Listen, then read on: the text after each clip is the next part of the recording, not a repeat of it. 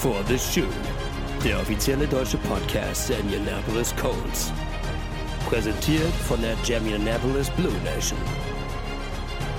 Einen wunderschönen guten Tag, meine lieben Colts-Fans. In meinem Fall aus Dänemark, denn ich sitze hier im Urlaub und begrüße wieder Henry, Stefan und Thomas zur zweiten Episode von For the Shoe. Und wir sitzen hier ziemlich, ziemlich, ziemlich entspannt nach einem Spiel gegen die Jacksonville Jaguars, das wir so alle nicht predicted haben und so auch nicht erwartet haben. Henry, gib mir mal ein bisschen was von deiner Gefühlslage. Wie fühlst du dich heute nach diesem Spiel? Ah, ich fühle mich eigentlich sehr tiefenentspannt. Also, so eine Entspannung habe ich nach einem Colts-Spiel in den letzten elf Wochen nicht gehabt. Also, ob wir gewonnen haben oder verloren haben, es ist einfach ein sehr befreiendes Gefühl zu wissen, dass wir mal nicht mit Bluthochdruck ins letzte Quarter gehen mussten, dass wir einfach mal unseren Job solide über 60 Minuten gezeigt haben, wenn man jetzt mal die ersten zwei Drives rauslässt, wo die, wo die Jaguars in Führung gegangen sind. Danach hatten sie nichts mehr zu melden.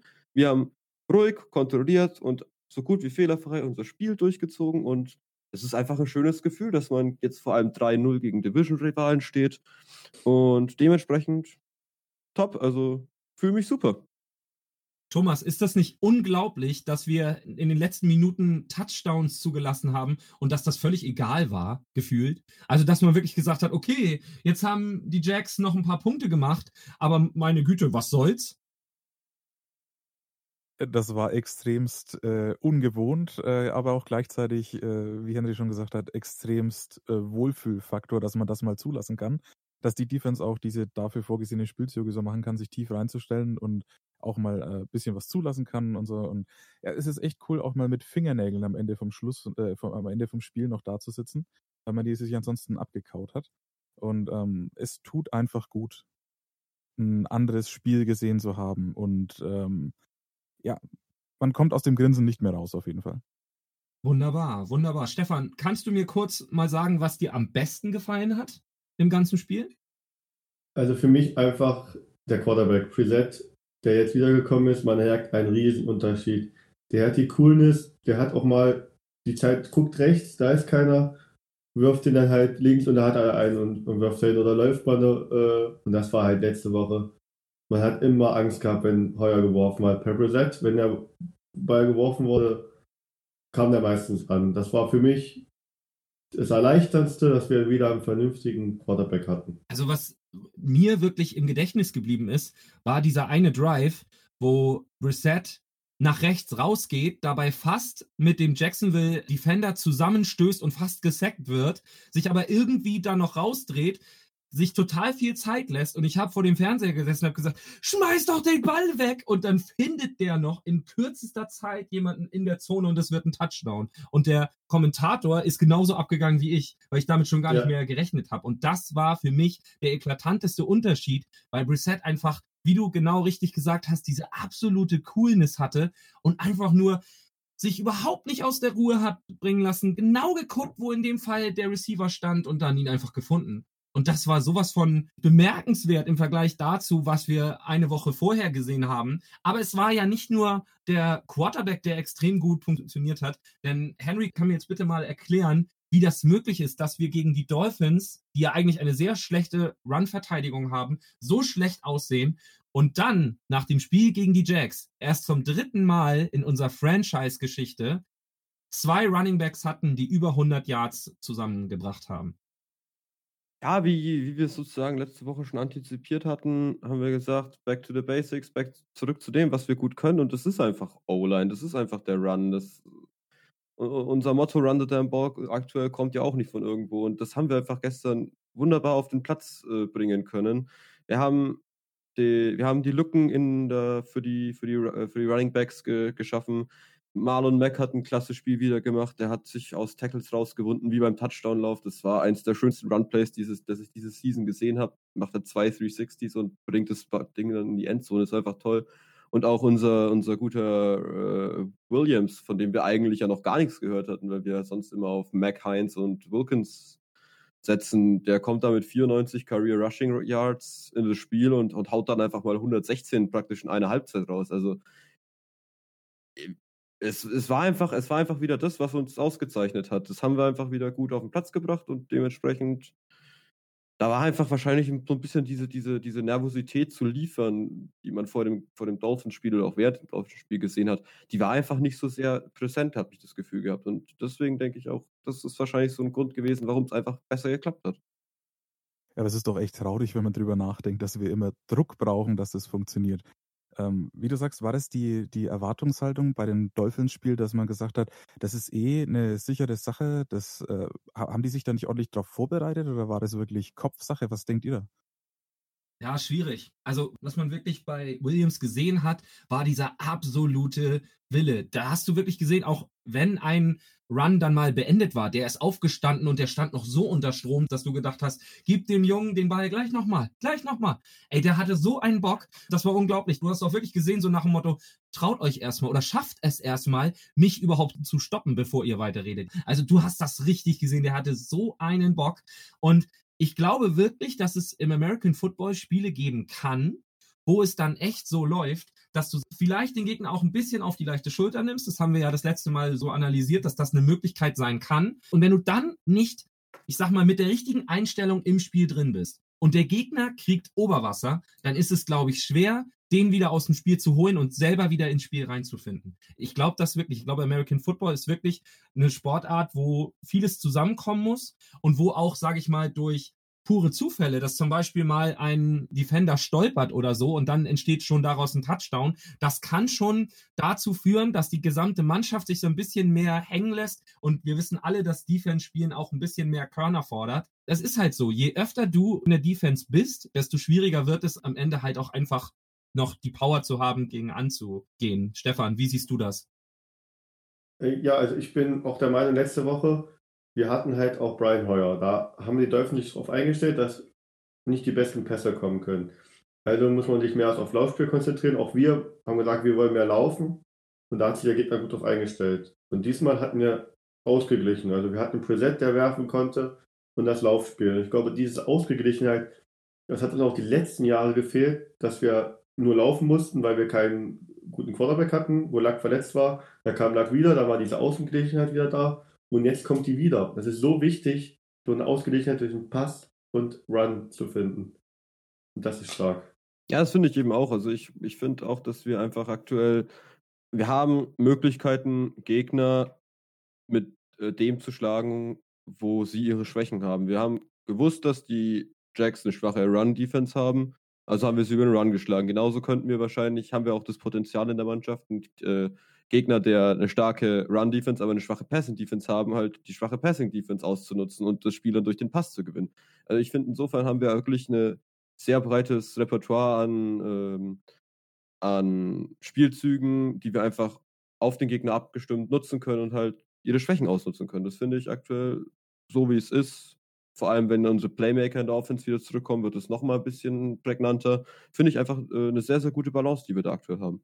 Also ich muss sagen, was Stefan gerade erwähnt hat, diese Ausgeglichenheit, die ist so wichtig. Am Anfang, als Andrew Luck bei uns gespielt hat, er musste die ganze Mannschaft alleine tragen. Wir hatten damals gefühlt keinen Running Back, der wirklich ihm auch nur ein bisschen was abgenommen hat. Wir erinnern uns mit Furcht zurück an die Trent Richardson Jahre. Ich finde auf jeden Fall nicht die Lücke. Ich, ich finde genau das, wo ich nicht reinlaufen soll. Die fette Wand aus Defendern, die finde ich. Da laufe ich rein. Das war Trent Richardson. Und ich habe mir von dem damals auch richtig, richtig viel erwartet. Aber so war das natürlich immer diese Balance, die konnte gar nicht da sein. Andrew Luck musste die Spiele fast im Alleingang gewinnen. Genauso wie du, Henry, letztes Mal gesagt hast, die Defense hätte quasi Katapulte nach Mordor ziehen müssen, war das damals ausnahmslos fast für Andrew Luck. Und ich finde es gut und richtig, dass jetzt die Entwicklung in die andere Richtung geht und dass wir daran arbeiten, ausgeglichener zu werden und auch unberechenbarer für die Gegner, weil es war lange klar, wenn du Lack ruhig stellst, wenn du dem das Leben zur Hölle machst, dann hast du die Colts geschlagen. Das ist klar. Und wenn du jetzt quasi Brissett siehst, dann muss man sagen, okay, das ist ein Schritt in die richtige Richtung. Dass Mac jetzt aber auch wirklich aufgedreht hat, so wie wir es eigentlich ja auch wollten und verlangt haben, dass man gesagt hat, okay, er muss einen Sahnetag liefern, ansonsten wird es schwierig und er hat abgeliefert. Und dass Williams so abliefert, das war eine wunderbare Überraschung, muss ich sagen. Aber mit der Einstellung, die der hat, kann ich mir auch vorstellen, dass wir uns mit Glück auf ein paar Serienspiele von dem in der Art freuen können. Oder Thomas? Ähm, ich glaube auch, dass wir uns da noch auf einiges freuen können. Da war auf jeden Fall Potenzial da, da war unglaubliche Motivation da. Ähm, wir können uns aber nicht nur darauf freuen, wir müssen uns auch darauf freuen, beziehungsweise müssen wir darauf vertrauen, wenn man auch bedenkt, dass wir verletzungstechnisch nicht gerade ähm, äh, geschont aus diesem Spiel rauskamen und der Junge muss jetzt auch weiter liefern. Ganz wichtig. Das ist natürlich die absolute Seuche gewesen. Ich habe komplett leider den Überblick verloren, wie viele Leute sich mittlerweile verletzt haben, aber schmeißt mir mal einfach ein paar Namen zu, die out sind und sagt mir auch, was uns daran wirklich wehtun wird. Bitte. Ist auf jeden Fall Mac. Die größte äh, Verlust ist Marlon Mac, der sich wahrscheinlich die Hand gebrochen hat. Man weiß nicht, wie schlimm es ist. Er ist auf jeden Fall out für Donnerstag, äh, beziehungsweise Freitagnacht. Und das wird ein großer Verlust sein, aber ich bin optimistisch, weil der Willis viel, viel Potenzial hat und stark performt hat. Ja, dann mache ich einfach mal weiter mit Kari Willis. Das haben wir nämlich gerade erst reinbekommen. Unser, unser äh, Top-Rookie auf der Safety-Position, der hat sich leider gestern eine Concussion zugezogen und ist diese Woche am Freitag eben auch out.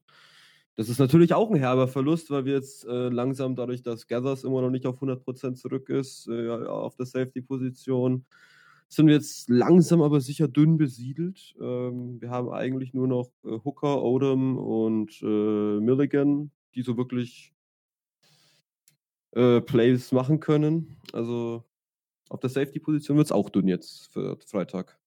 Und bei Odom muss man noch dazu sagen, dass der auch in der Schlinge war als er gestern rumgelaufen ist. Also auch das ist äußerst zweifelhaft, ob das wirklich so weiterläuft.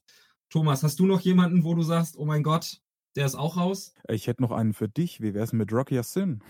Ja, der läuft wirklich mit so diesem Schuh, der quasi den Fuß so ein bisschen stützen soll, gerade umher, glaube ich, oder?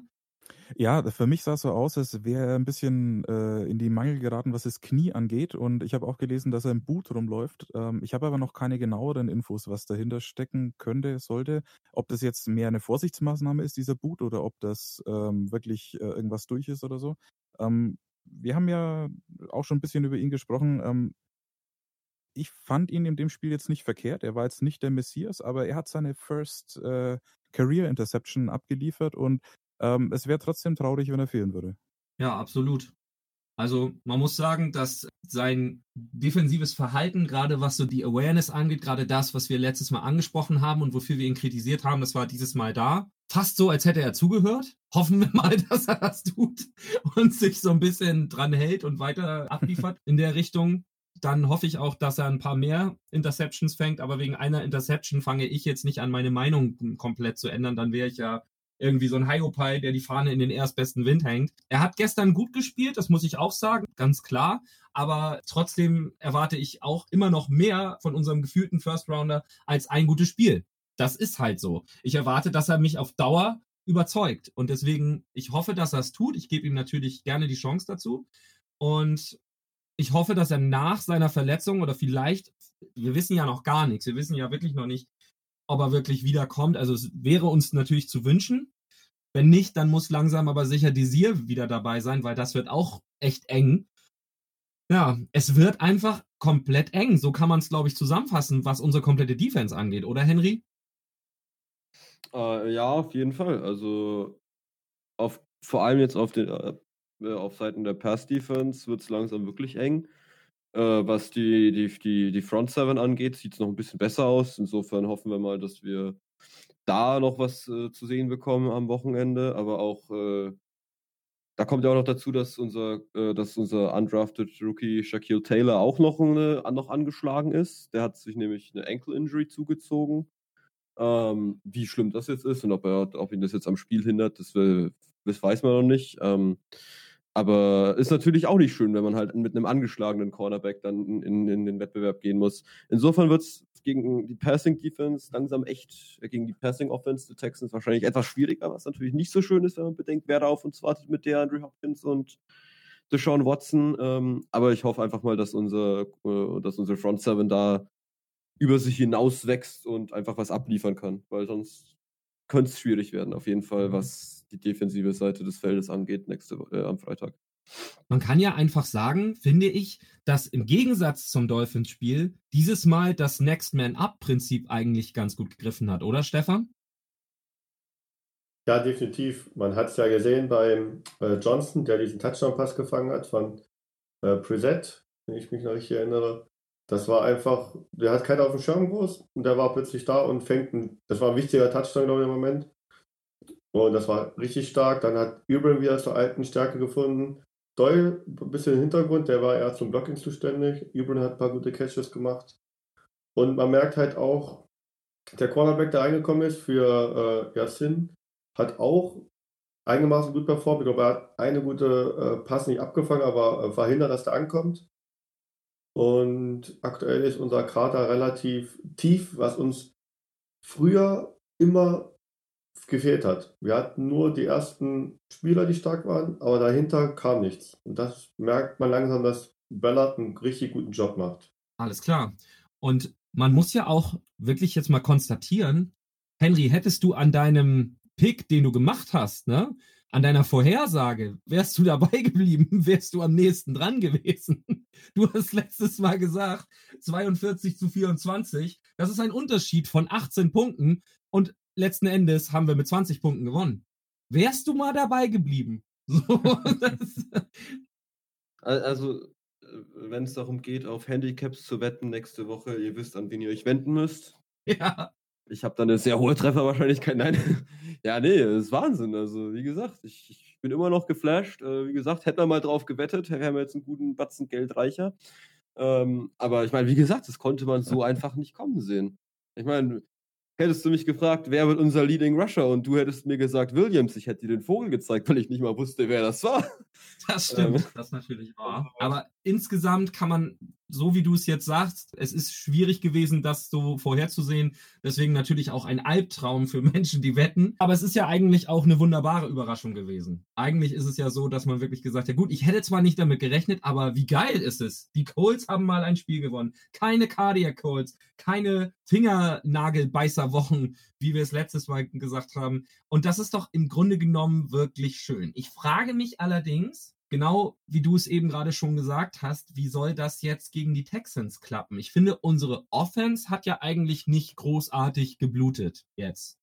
Aber unsere Defense war dafür umso mehr zum Aderlass, oder Stefan? Also wie sollen wir mit dieser Defense die Andre Hopkins in Schach halten? Extrem schwer. Wir müssen den versuchen, gegebenenfalls zu doppeln, dass immer auf jeden Fall unser Hooker auf der Seite spielt, wo Hopkins ist. Das Gute ist, dass halt aktuell, glaube die Texans Hopkins haben als ähm, Star Wide Receiver und dass man dann sagen kann, wir müssen den decken und die anderen natürlich darf man nicht außer vor lassen, aber die sind halt nicht, äh, nicht so stark gesetzt wie, wie früher, wo auch Fuller da war, wo sie halt beide schneller da waren. Also das wird schwer, aber man muss versuchen, auch Watson unter Druck zu setzen. Dass man den halt versucht, dass der schnell werfen, werfen muss oder dass wir den sacken. Ja, genau, das sehe ich auch so. Das ist der Klassiker, äh, auch bei uns, aber wir brauchen wirklich Druck auf Watson. Wir brauchen Druck auf den Quarterback, dass er auch schlechte Entscheidungen trifft und nicht die Zeit hat, ähm, zu werfen. Und ja, wenn er die Zeit doch haben sollte, wäre es natürlich schön, wenn die Coverage entsprechend steht. Ähm, ich glaube aber schon, dass das machbar ist, auch wenn wir geblutet haben, wenn wir wieder mit der gleichen Fokussierung und mit dem gleichen ähm, wenn wir wieder die Hausaufgaben gemacht haben und wie bei den Jacks ähm, das dann auch umsetzen können, dann müsste das auch bei den Texans funktionieren. Ich bin trotzdem guter Dinge, auch wenn wir geblutet haben. Wir kommen ja jetzt auch eigentlich aus einer Woche heraus, wo man uns blaupausenmäßig gezeigt hat, wie man die Houston Texans schlagen kann. Denn die Baltimore Ravens haben es uns wirklich vorgemacht die haben die ja in der Pfeife geraucht. Ich meine, ich glaube, das haben sich die Texans, glaube ich, auch nicht so erträumt, dass das so deutlich ausgeht. Man muss natürlich sagen, dass ein Jackson und die Ravens insgesamt eine brutal starke Einheit sind, weil man natürlich weiß, okay, die Ravens sind ein Team, wo du genau weißt, okay, entweder es gibt einen Pass, oder es gibt einen Lauf von Ingram oder es gibt einen Lauf von Jackson selber. Und das ist so viel Variabilität in dieser Offense drin, dass es wirklich, wirklich schwierig ist, das vorauszusehen und dann wirklich was dagegen zu machen. Wir haben jetzt gegen die Jacks gezeigt, dass wir da auch auf dem Weg hin sind, aber wir sind noch nicht so stark wie die Ravens. Prinzipiell hat man aber gesehen, dass die Texans ihre Probleme damit haben können, wenn das Schema des Gegners nicht vorhersehbar ist. Von daher ist es gut, dass wir uns jetzt so entwickeln. Aber man muss halt gucken, ob es schon reicht für die Texans, weil die sind halt in ihrer Offense überhaupt nicht verletzungsgebeutelt. Und wenn man dagegen jetzt unsere Defense setzt, ist es natürlich irgendwie ein ungleicher Vergleich. Man kann natürlich sagen, okay, wenn jetzt alle fit wären, wäre es wahrscheinlich auch ein cooleres Spiel, aber jetzt gerade muss man da wirklich sagen, okay, aus unserer Defense fehlen so viele Leute und ich habe gerade keinen im Kopf, der jetzt bei den Texans in der Offense ausfallen würde, der nur wirklich auch bedeutet, dass die sich wirklich den Kopf zerbrechen und sagen so, oh Mann, wie sollen wir das jetzt schaffen? Weil das ist halt wirklich so eine Sache, dass man da wirklich sagen muss, ich stelle es mir einfach unglaublich schwer vor, gegen einen die Sean Watson, der auch sehr mobil ist auf den Beinen, der immer, selbst wenn die O-Line ihm nicht die Zeit gibt, dann holt er sich durch Laufen noch ein bisschen Zeit dazu. Da muss unsere Defense halt wirklich schnell sein. Und gemessen an dem, wer da jetzt spielt, hoffe ich einfach, dass die wirklich mit genau derselben Einstellung wie jetzt ins Spiel gehen und dass sich mein ungutes Bauchgefühl, was ich jetzt natürlich aufgrund der Verletzung habe, sich nicht bestätigt. Kann mir vielleicht irgendjemand von euch irgendwie ein Licht am Horizont schenken, dass ich jetzt wirklich sagen kann, okay, jetzt glaube ich wieder dran, dass wir eine wirklich gute Chance haben. Ich muss es ganz ehrlich sagen, ich bin pessimistisch, weil einfach unsere Defense so geblutet hat. Henry, kannst du mir irgendwie irgendwas geben, wo ich sagen kann, okay, das schaffen wir jetzt? Ähm, ich ich, ich würde dazu einfach mal ganz naiv den Namen Kenny Moore in den Raum werfen, weil ich denke, dass Kenny Moore tatsächlich jemand ist, der ein DeAndre Hopkins, auch wenn er vielleicht kleiner ist oder leichter ist, dass er ihn trotzdem in Schach halten kann. Zumindest so, dass es für unsere Offense reichen könnte, dass wir sie outscoren. Ähm, Will Fuller ist noch raus, der, der zweite, der zweitwichtigste Receiver bei den Texans, beziehungsweise war diese Woche raus, was wir für Freitag jetzt noch nicht final sagen können. Das, da ist der, der, der, der, äh, der so wichtige Injury Report für uns äh, noch nicht raus. Ähm, aber ich denke einfach, dass, dass Kenny Moore, er hat sich in den letzten Wochen, Monaten, wahrscheinlich auch, ich weiß jetzt nicht, wie er letztes Jahr gespielt hat, aber er hat sich auf jeden Fall im Verlauf dieser Saison zu einem meiner Meinung nach der besten Cornerbacks der Liga entwickelt, weil er einfach, auch wenn er kleiner ist und auch wenn er leichter ist, er, er hat das Potenzial, jeden zu Fall zu bringen. Das hat man gesehen, wie er gegen, gegen ich glaube, Eddie Oliver von den Jaguars, der Titan war es, der einen Kopf größer und ungefähr 40 Kilo schwerer ist und er bringt ihn einfach zu Boden und er covert wie ein Wahnsinniger und er rusht den Quarterback wie ein, wie ein, wie ein junger Gott. Also ich habe ich hab große Erwartungen an Kenny Moore diese Woche und ich denke, wenn er sie, wenn er sie auf jeden Fall, ähm, wenn er sie, Entschuldigung, wenn er sie so umsetzen kann, wie ich mir das vorstelle, glaube ich, dass wir mit seiner Hilfe und der Front Seven wirklich den nötigen Druck auf Deshaun Watson bringen können und die nötige Coverage für einen DeAndre Hopkins haben, dass wir vielleicht die Texans unter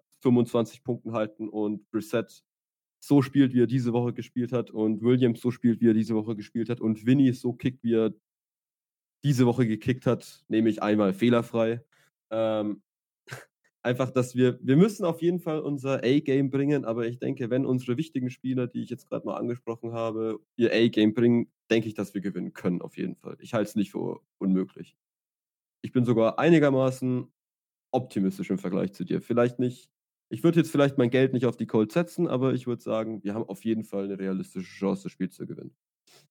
Thomas, hast du noch einen Key to Win für mich, wo du sagst, okay, das muss klappen, dann haben wir eine sehr gute Chance? Die Keys to Win aus meiner Sicht haben wir jetzt eigentlich schon mehrfach besprochen. Wir müssen fokussiert hingehen. Ähm, wir dürfen das nicht auf die leichte Schulter nehmen. Ich glaube nicht, dass das nochmal so passiert. Vor allem nicht jetzt, wenn man bedenkt, Division Rival Spiel. Ähm, es geht darum, den ersten Platz in unserer Division zu verteidigen. Die werden da auf jeden Fall ihre Hausaufgaben machen. Ähm, Druck auf Watson aufbauen. Der muss nicht jede, bei jedem Play am Boden liegen. Wäre natürlich cool. Also hätte ich überhaupt nichts gegen einzuwenden. Aber wird so wahrscheinlich nicht passieren. Aber es muss genug Druck aufgebaut werden, dass er auch schlechte Entscheidungen trifft. Und ähm, ich glaube, dass wir das hinkriegen. Ähm, es, es muss drin sein. Wir haben genug Qualität, auch wenn einige Qualität auf der Bank sitzt oder beim Doktor äh, die äh, als Patient auflaufen muss. Wir haben trotzdem genug Qualität.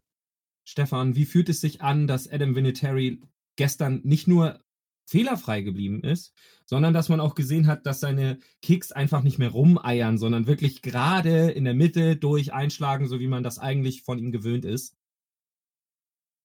Äh, es fühlt sich natürlich wieder ein bisschen befreit an, weil man ja die ganze Zeit immer viel Gespräch um ihn hatte. Man hat auch hier in unserer Gruppe darüber diskutiert, brauchen wir jetzt einen, muss er retiren? Und es war einfach mal wieder erleichternd, dass Militario einfach solide wie ein normaler Kicker, wie man das in der alten guten Zeit von ihm kennt, kickt. Er macht es solide rein, mittig, kein Dreh, kein irgendwie gegen Pfosten, dann rein. Er hat es einfach gut eingesetzt. Das war einfach erleichternd. Was ich jetzt noch mal kurz zuvor zu dem Thema noch ähm, sagen wollte, was halt für uns halt auch wichtig ist, dass wir Underdogs, also von den meisten Buchmachern, wenn man so sagen kann, sind wir die Underdogs. Also wir sind die Favoriten in dem Spiel. Und das zeichnet uns aus, wenn wir nicht Favoriten sind, dass wir dann so eine Spiele gewinnen. Also mindestens mithalten und es spannend machen. Und das habe ich die letzten Spiele gesehen, das war gegen die, äh, Kansas City, erstes Spiel gegen Texans so. Wir waren, wir haben keiner auf dem Schirm gehabt und wir haben es hinbekommen. Und ich glaube, das wird wichtig sein. Und wir brauchen die Big Plays. In der Defense wie in der Offense, wenn wir da irgendwelche Big Plays hinkriegen, dann schätze ich uns auch stark ein, dass wir es gewinnen können. Okay, Frage an die Runde. Erstmal an Thomas. Ist es nicht aber auch so, dass das auch eine Form von Problem ist, das wir in dieser Saison haben, dass man wirklich sagen kann, okay, wir, wir schlagen zwar die Großen, aber wir verlieren viel zu oft gegen die Kleinen, gegen die wir eigentlich gewinnen müssen? Das ist definitiv ein Problem. Das ist äh, ein Phänomen in meinen Augen. Warum ist das so? Äh, brauchen wir den Druck von, von außen? Brauchen wir dieses Underdog-Gefühl, dass wir das umsetzen, um fokussiert zu bleiben? Warum war das, ich möchte nicht wieder von den Dolphins anfangen, aber ich muss, warum war das da nicht möglich? Warum haben wir da nicht das, das äh, Running Game so aufbauen und etablieren können? Ähm, es ist wirklich ein Phänomen. Ähm, warum passiert uns das? Ich habe leider keine Antwort darauf. Ich habe nur auch die Hoffnung, aufgrund der Erfahrungen, das ist jetzt ein gutes Team, das nicht tanken möchte, das nicht ähm, unten äh, in der Liga rumdümpelt, sondern die wollen auch gewinnen. Und aufgrund der letzten Spiele und unserer letzten Erfahrungen hoffe ich, dass wir unsere Serie gegen gute Teams fortsetzen können. Denn es ist ja auch so, wir müssen ja nicht schon wieder über die Dolphins reden, Henry. Aber wir haben ja auch zum Beispiel gegen die Raiders extrem schlecht ausgesehen. Und ich finde, da muss man auch wirklich sagen, da hat die Einstellung überhaupt nicht gestimmt. Weil man muss ja sagen, es war einfach komplett so, dass man da gesessen hat und gesagt hat, die Receiver, die eigentlich in dem Moment die Chance hatten, sich festzuspielen oder die zumindest für Frank eine Coaching-Decision wirklich schwer hätten machen können, die haben gefühlt waren die gar nicht da. Die haben Bälle gedroppt ohne Ende. Und es war halt wirklich so, dass du gesagt hast, in diesem Spiel gegen die Raiders, das war noch eklatanter als gegen die Dolphins, weil da hat für mich überhaupt nichts funktioniert. Gar nichts. Und das war mit Brissett. Also das war wirklich so, dass du da gestanden hast und gesagt hast, als hätte jeder seine Einstellung in der Kabine gelassen. Und ist es vielleicht wirklich so, dass man sagt, okay, das ist jetzt eine Mannschaft, die hat bisher fast alles verloren, die schlagen wir komplett und dann ist alles gut? Also, dass man einfach sich schon zu sicher wähnt oder was glaubst du, was steckt dahinter? Ähm, das muss ich nochmal ganz kurz sagen. Was steckt wo dahinter? Ich habe jetzt, die, hab jetzt die Frage nicht so ganz, äh, nicht so ganz, sag mal, verstanden. Also. Was steckt dahinter, dass wir gegen die Guten gewinnen ah. und bei den schlechten Teams, die oft dann auch mehr als eindeutigen Rekord haben, gefühlt nicht mit der richtigen Einstellung ins Spiel gehen? Ja, es ist eine sehr gute Frage. Also, ich ich ich ich ich könnte es mir jetzt natürlich einfach machen und das Ganze wieder abspielen auf: „Ja, ist ein junges Team, ja, ist ein junger Headcoach“, aber das kann es ja auch irgendwo nicht sein. Also ich finde, es ist sehr, sehr schwierig, pauschal zu sagen: „Warum verlieren wir gegen die Schlechten und warum gewinnen wir gegen die Guten?“ De facto waren die Jacks auch keine Guten und wir haben trotzdem einen Blowout-Win äh, feiern können. Ähm, insofern ich weiß nicht, ob, ob man das jetzt als eindeutiges Muster sehen kann. Ich würde einfach sagen, wir spielen gegen die Guten eher unser Spiel als gegen die Schlechten, weil ich habe irgendwie das Gefühl, wenn wir gegen ein Team spielen, was wir auf dem Papier aus dem Stadion kegeln müssten, dann, dann wird zu viel rumprobiert, dann wird zu viel anders gemacht als das, was eigentlich klappen würde. Weil, wie gesagt, wären wir gegen die Dolphins so gelaufen, wie wir gegen die Jaguars gelaufen wären gestern, dann hätten wir die auch mit 33 zu 13 geschlagen. Mit Sicherheit. Aber man hat einfach, man hat einfach zu viel rumprobiert. Ich, ich, ob das jetzt, ist das jetzt eine Coaching-Sache? Ist das jetzt ich weiß es nicht. Ähm, ich kann es dir nicht erklären, aber was ich dir erklären kann, beziehungsweise euch allen mitteilen kann, ist eine kleine Hiobsbotschaft, die gerade reingekommen ist. Und zwar wurde Marlon Mack heute Morgen operiert an der Hand und er ist möglicherweise out für mehrere Wochen. Das ist, äh, ja. Autsch. Puh, das äh, tut weh. Ähm, wollte ich jetzt mal kurz noch in den Raum werfen. Aber wie gesagt, was, ob da jetzt wirklich ein, ob das jetzt was ist, was permanent ist, mit, äh, dass wir gegen die Schlechteren verlieren, ich kann es nicht sagen. Also, es ist mir selbst ein Rätsel. Man kann ja aber eigentlich sagen, wenn wir das so beibehalten, dann müssen wir uns nur irgendwie in die Playoffs retten. Und danach sind wir schon Super Bowl Champion. Das ist doch ein Plan. Denn das ist es ist ja dann klar, danach kommen ja nur noch stärkere Würde Teams unterschreiben. Da haben wir dann mit der Einstellung keine Probleme mehr und machen komischerweise auch keine Fehler. Und dann funktioniert das. Das ist doch eigentlich der Masterplan dann, oder nicht? Henry? Würde ich unterschreiben. Ja. Würde ich absolut unterschreiben. Also, äh, vielleicht ist es auch eben das, was, sage ich mal, die Eagles in ihrer Super Bowl-Saison so ausgezeichnet hat. Diese Underdog-Einstellung. Dieses, dieses jetzt erst recht. Ich meine, es hat uns prinzipiell letzte Season ja auch so weit gebracht. Letzte Season haben wir verloren, weil, ich meine, gegen Patrick Mahomes in der Form vom letzten Jahr in Kansas bei Schnee und Regen, da kann man verlieren. Auch mit einer Underdog-Einstellung, in der Recht erst, jetzt erst Rechtseinstellung und alles fürs Team und so weiter und so fort. Da kann man verlieren. Da hätte wahrscheinlich auch, da hätte vielleicht auch Tom Brady verloren in, in, in Kansas. Wer weiß. Ich meine, aber jetzt aktuell, ähm, wenn's, wenn, wenn wir so weitermachen wie jetzt, mit, äh, dass wir die Starken schlagen, unterschreibe ich dir das sofort, dass wir uns noch in die Playoffs retten müssen und dann alles von alleine läuft. Ja. Ist natürlich jetzt ein bisschen blöd dahergesagt, aber Ja, ja. es ist einfach komisch, oder? Nach den Spielen, die wir so abgeliefert haben, bin ich nicht davon ausgegangen, dass man nach Kansas City geht und so ein Spiel abliefert. Und natürlich kann man jetzt sagen, okay, Kansas City ist auch nicht mehr so stark, wie sie letztes Jahr waren. Die haben ja auch ihre Probleme. Die stehen ja, glaube ich, auch bei 6-4. Aber es ist trotzdem noch so, dass ich diese Mannschaft für unglaublich stark halte, wenn Mahomes dabei ist. Er war ja auch verletzt und er hat gegen uns ja auch noch gespielt. Wir haben sie geschlagen mit Mahomes. Das musst du erstmal schaffen, finde ich. Ganz ehrlich. Mit Mahomes ist Kansas City eine der Top 3 Franchises derzeit in der gesamten NFL. Wenn du dann die zu Hause schlägst, als Indianapolis Colts, dann kannst du dir darauf schon, finde ich, irgendwie was einbilden. Vielleicht war es dann auch so, dass man dann irgendwie auch gesagt hat, okay, es war jetzt eine Mordsenergieleistung und es geht jetzt immer so weiter. Weil wir jetzt in Kansas gewonnen haben, müssen wir uns das nächste Mal nur halb so anstrengen, weil wir haben ja schon bewiesen, wie gut wir sind. Könnte das stimmen, Thomas? Das könnte natürlich auch stimmen, ähm, würde mich aber ein bisschen stutzig machen, weil es wird auch immer kommuniziert, dieses äh, One and O ähm, Motto, diese Grundeinstellung. Wir gucken jetzt nicht zurück, sondern wir gucken aufs nächste Spiel. Das nächste Spiel müssen wir gewinnen. Wir wollen diesen Win. Und ähm, ist es dann nur Propaganda oder ähm, wird es von den Spielern nicht so wahrgenommen? Weil mit der Einstellung dürfte sowas ja nicht passieren. Ich darf meine nächsten Gegner einfach nicht unterschätzen und ich muss mich genauso vorbereiten auf den wie auf, äh, auf alle anderen Gegner. Ähm, ja, da, wir haben jetzt schon ein paar Mal drüber, ähm, ein paar Runden drüber gezogen. Ich komme nicht drauf, wo das Problem liegt. Ja, weil ich denke mir halt auch gerade mit der One-and-O-Einstellung dürfte man ja nie im Leben gegen die Raiders und gegen die Dolphins verlieren, oder Stefan? Nee, definitiv nicht. Die, die Spiele, das war auch schockierend. äh, Auch meine Freundin liebt auch Football und die meinte auch, ey, ich spiele so guten Football, wenn ihr gegen Chiefs oder Texans spielt und dann erschreckend einfach, weil man hat auch gemerkt in den Spielen, in den Dolphins spielen, man hat keine Idee gehabt. Die, die hatten da, ich habe immer manchmal während des Spiels das Gefühl gehabt auch, ja, die werden wir verlieren, das packen wir nicht mehr. Man hat halt dieses, äh, wir packen das noch, komm, wir, wir reißen das noch, wenn wir jetzt gerade nicht gut spielen. Das fehlt da. Wenn, wenn wir einmal am Boden sind, ist es irgendwie manchmal schwer, gegen die schwachen Teams uns wieder hochzureißen. Und das müssen wir irgendwie, äh, es muss vielleicht auch im, im Coach oder bei der Motivation einfach da sein, dass wir, auch wenn die Gegner schwach sind, uns gerade läuft nicht, dass wir uns trotzdem zusammenreißen und unsere Qualität auf Platz bringen und abhaken, wenn wir mal schlecht machen. Das müssen wir daran arbeiten. Also wenn ich ehrlich bin, glaube ich, dass es einfach wie, wie letzte Saison diese, diese Niederlage gegen die Dolphins gebraucht hat. Ähm, einfach damit die Leute, damit das Team wieder aufwacht. Das ist einfach dieser, dieser, dieser, ich sag mal, Eimer Wasser, dieser Eimer eiskaltes Wasser, der dir ins Gesicht gekippt wird, wenn du am Einschlafen bist, der dir jetzt sagt, ey, ihr, ihr müsst wieder aufwachen, es ist noch nicht vorbei. Weil ich meine, die haben sich vielleicht einfach gesagt, ja, okay, gegen Pittsburgh haben wir jetzt halt verloren, weil Brissett war raus, weil Vinny hat verkickt.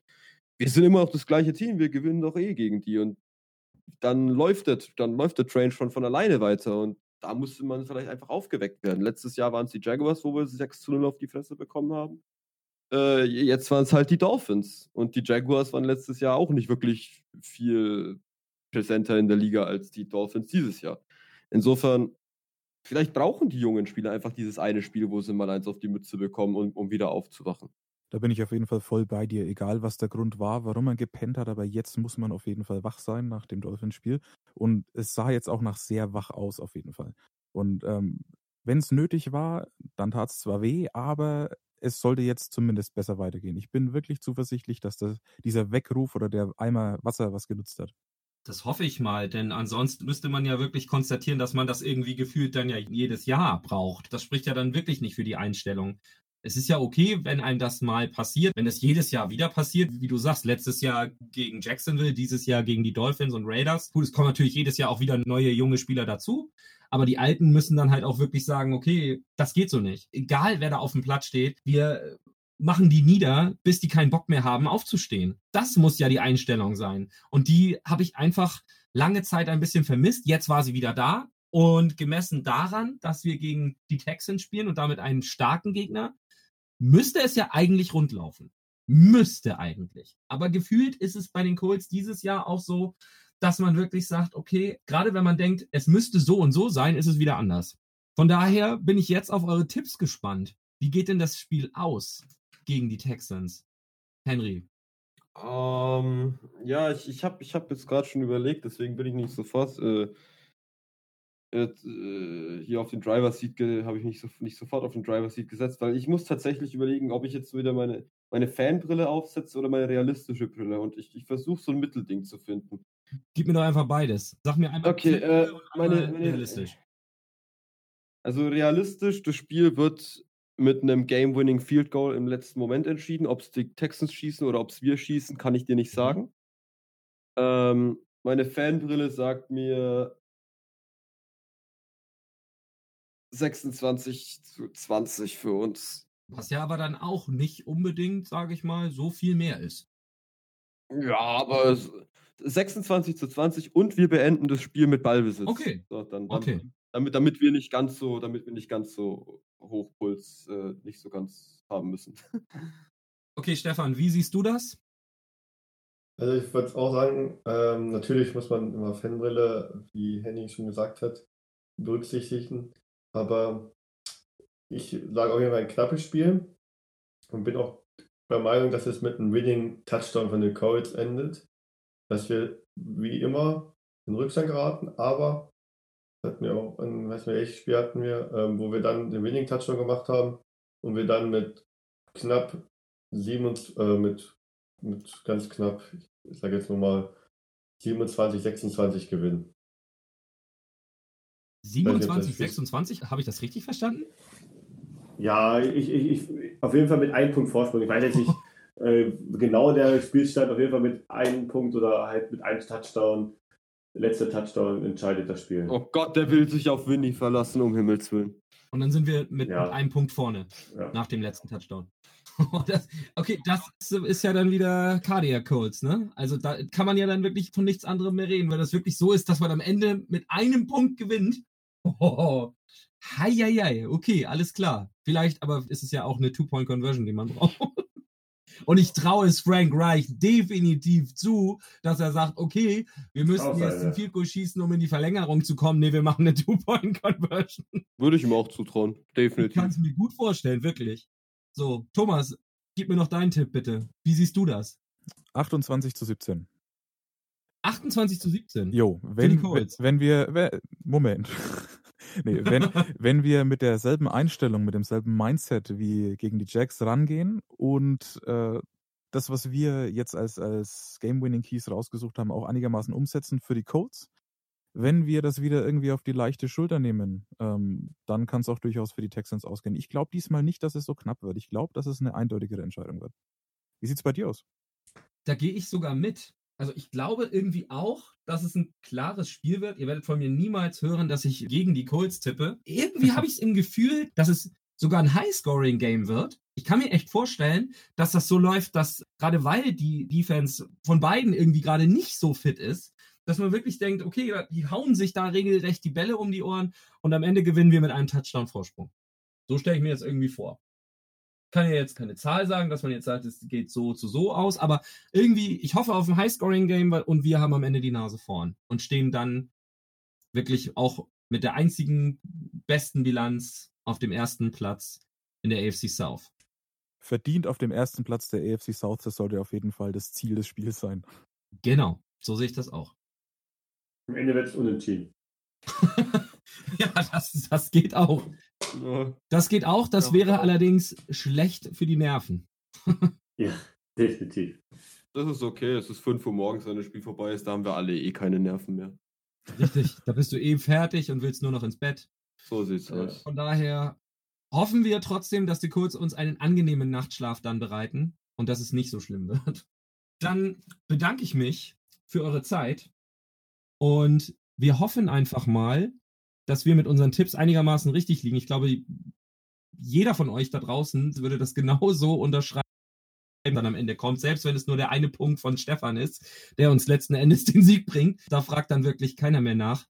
Und das war dann schon die zweite Episode von For the Shoe. Wir bedanken uns bei euch und freuen uns darauf, von euch zu hören.